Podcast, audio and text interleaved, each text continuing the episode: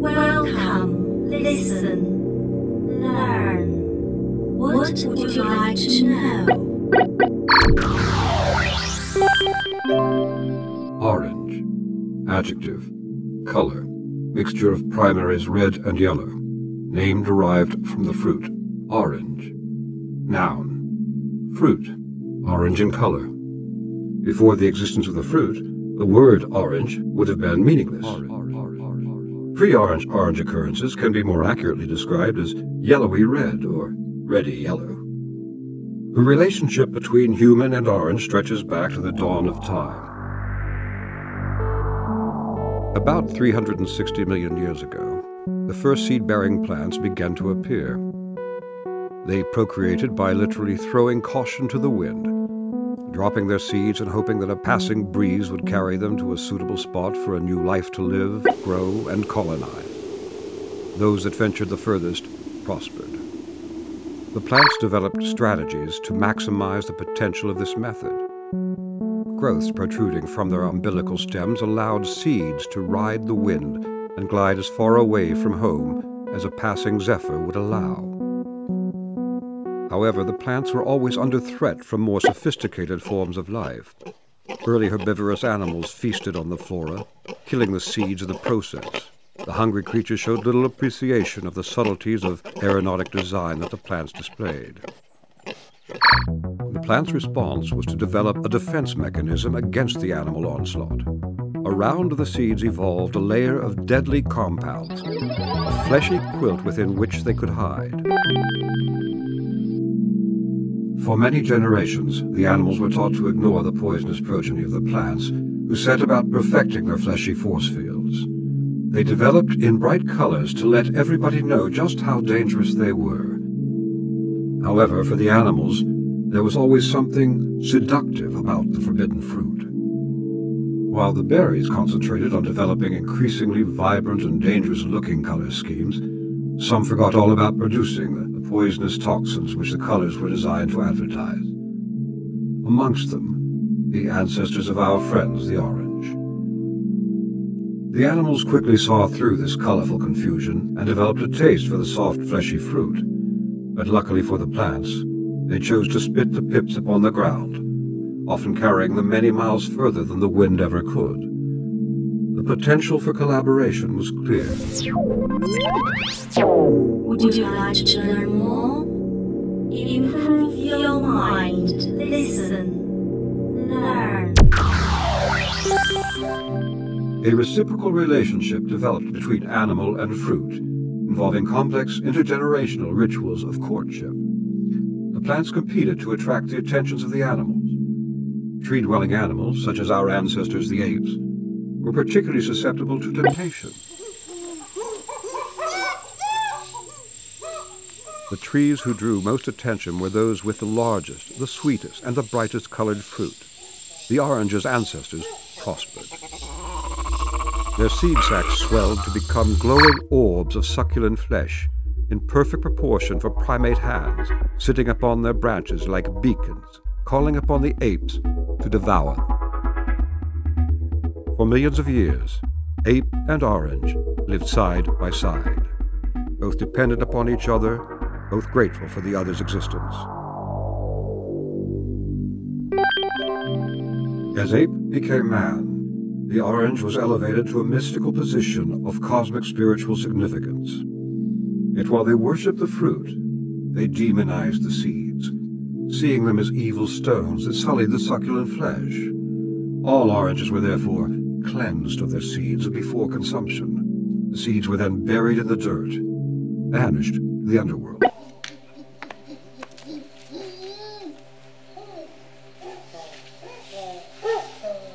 When a small crop of saplings emerged from the burial ground, this neurotic ritual became a religious ceremony of rebirth.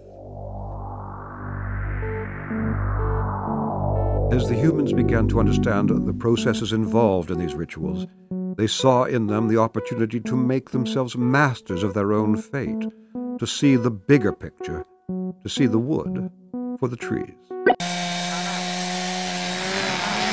We redesigned the jungle to fit our needs. Geometric orange groves were plotted to make maximum use of space and yield the biggest crop.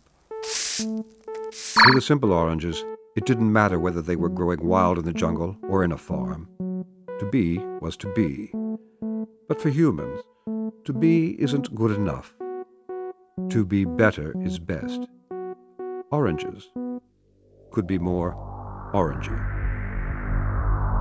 A program of eugenics was embarked upon. Only the purest oranges were allowed to breed the sweetest, the juiciest, the brightest, the roundest.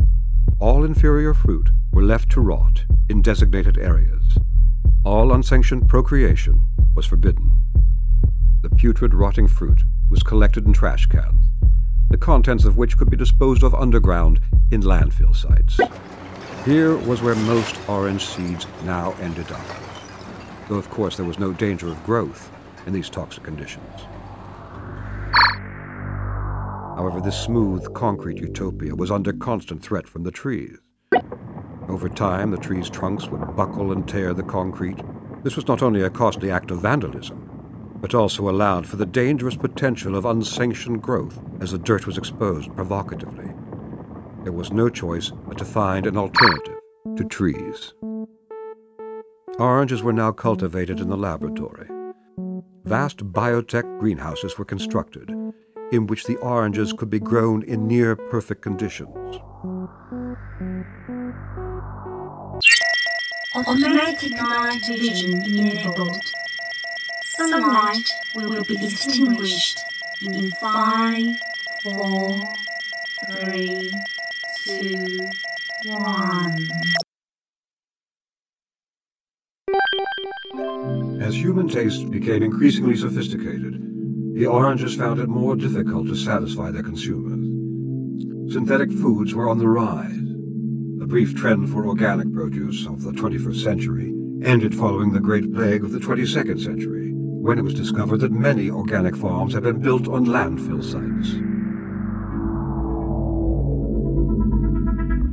Antipathy towards the oranges was exacerbated by the problem of the pith-poor splatter specks. Previously regarded as a negligible nuisance of peeling an orange, the splatter of citric acid out of the pith pores was now seen as an intolerable evil.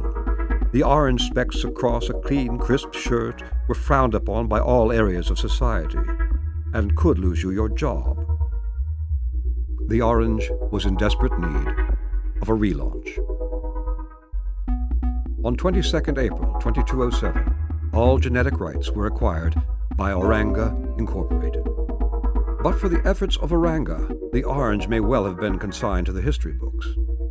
The company set about redesigning the orange for a new generation, a generation brought up on synthetic foods perfectly engineered for their satisfaction. The pith-poor splatter speck problem, widely regarded as the fruit's most serious fault, was overcome via an ingenious new technique. Plastoscoping produced oranges with skins that were plasticated, smooth, and without pith pores. The orange no longer required peeling. Upon tapping the base of the plastic sphere, it would conveniently split into eight easy-to-eat segments. The flesh itself was hyper-concentrated, so the oranges were more orangey than ever. The final, and perhaps most important of the modifications, was the removal of all seeds from the fruit. Oranges became sterile sacs of juice and flesh, whose original reason for existence, to propagate their species, was no longer necessary, as the humans had it all under control. Warning. Air quality has dropped below life support level. Please engage breathing apparatus and return to your biome. The 23rd century is often known as the Orange Era, due to the fruit's dominance. Oranges were everywhere. Nobody would leave their homes without one. The plastoscoping process had the added benefit of making the oranges bounce like a ball. Parents could send their kids to school with toy and snack in one.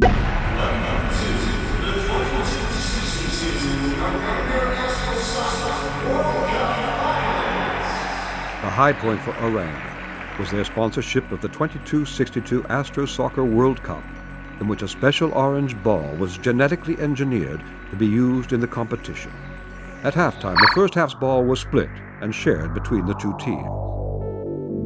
The Orange era will ultimately be remembered for its darker side, the consequences of which have left an indelible mark on the history of the planet. Unbeknown to Oranga's impeccable science team, the plastiscoping process had an unexpected side effect. The pith pores turned out to have quite an important function, allowing excess juice and acid to gently permeate the skin so the oranges could breathe and sweat. However, post plastiscoping, the skin was impenetrable, and consequently a deadly cocktail of citric acid, sugar, and plastoids combined to create a compound now commonly known as orangadianamine, orange dynamite. Initially, the danger was small. The odd exploding fruit in the factory was largely ignored. However, over generations, the concentration of orangadianamine increased.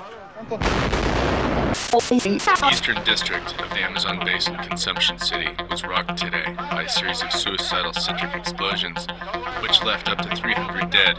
2,000 people are thought dead after a new New Delhi fruit factory exploded in what appears to be the single worst orange Soon atrocity oranges were exploding has seen. everywhere, erupting in a shower of plastic shrapnel, which tore through human flesh, cutting people to pieces.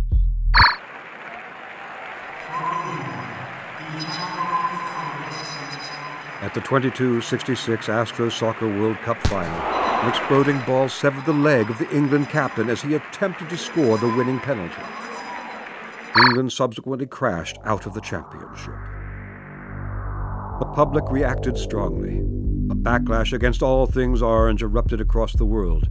One ugly incident saw the final living orangutan crucified by an angry mob who stormed the facility at which scientists were attempting to clone him for posterity. In 2268, the Human League, a people over plants global nationalist movement, swept into power on an anti-fruit agenda. Every grapevine, every apple tree has been wiped off the face of this planet. This people's planet. But friends, don't be fooled. Oranges are not the only fruit.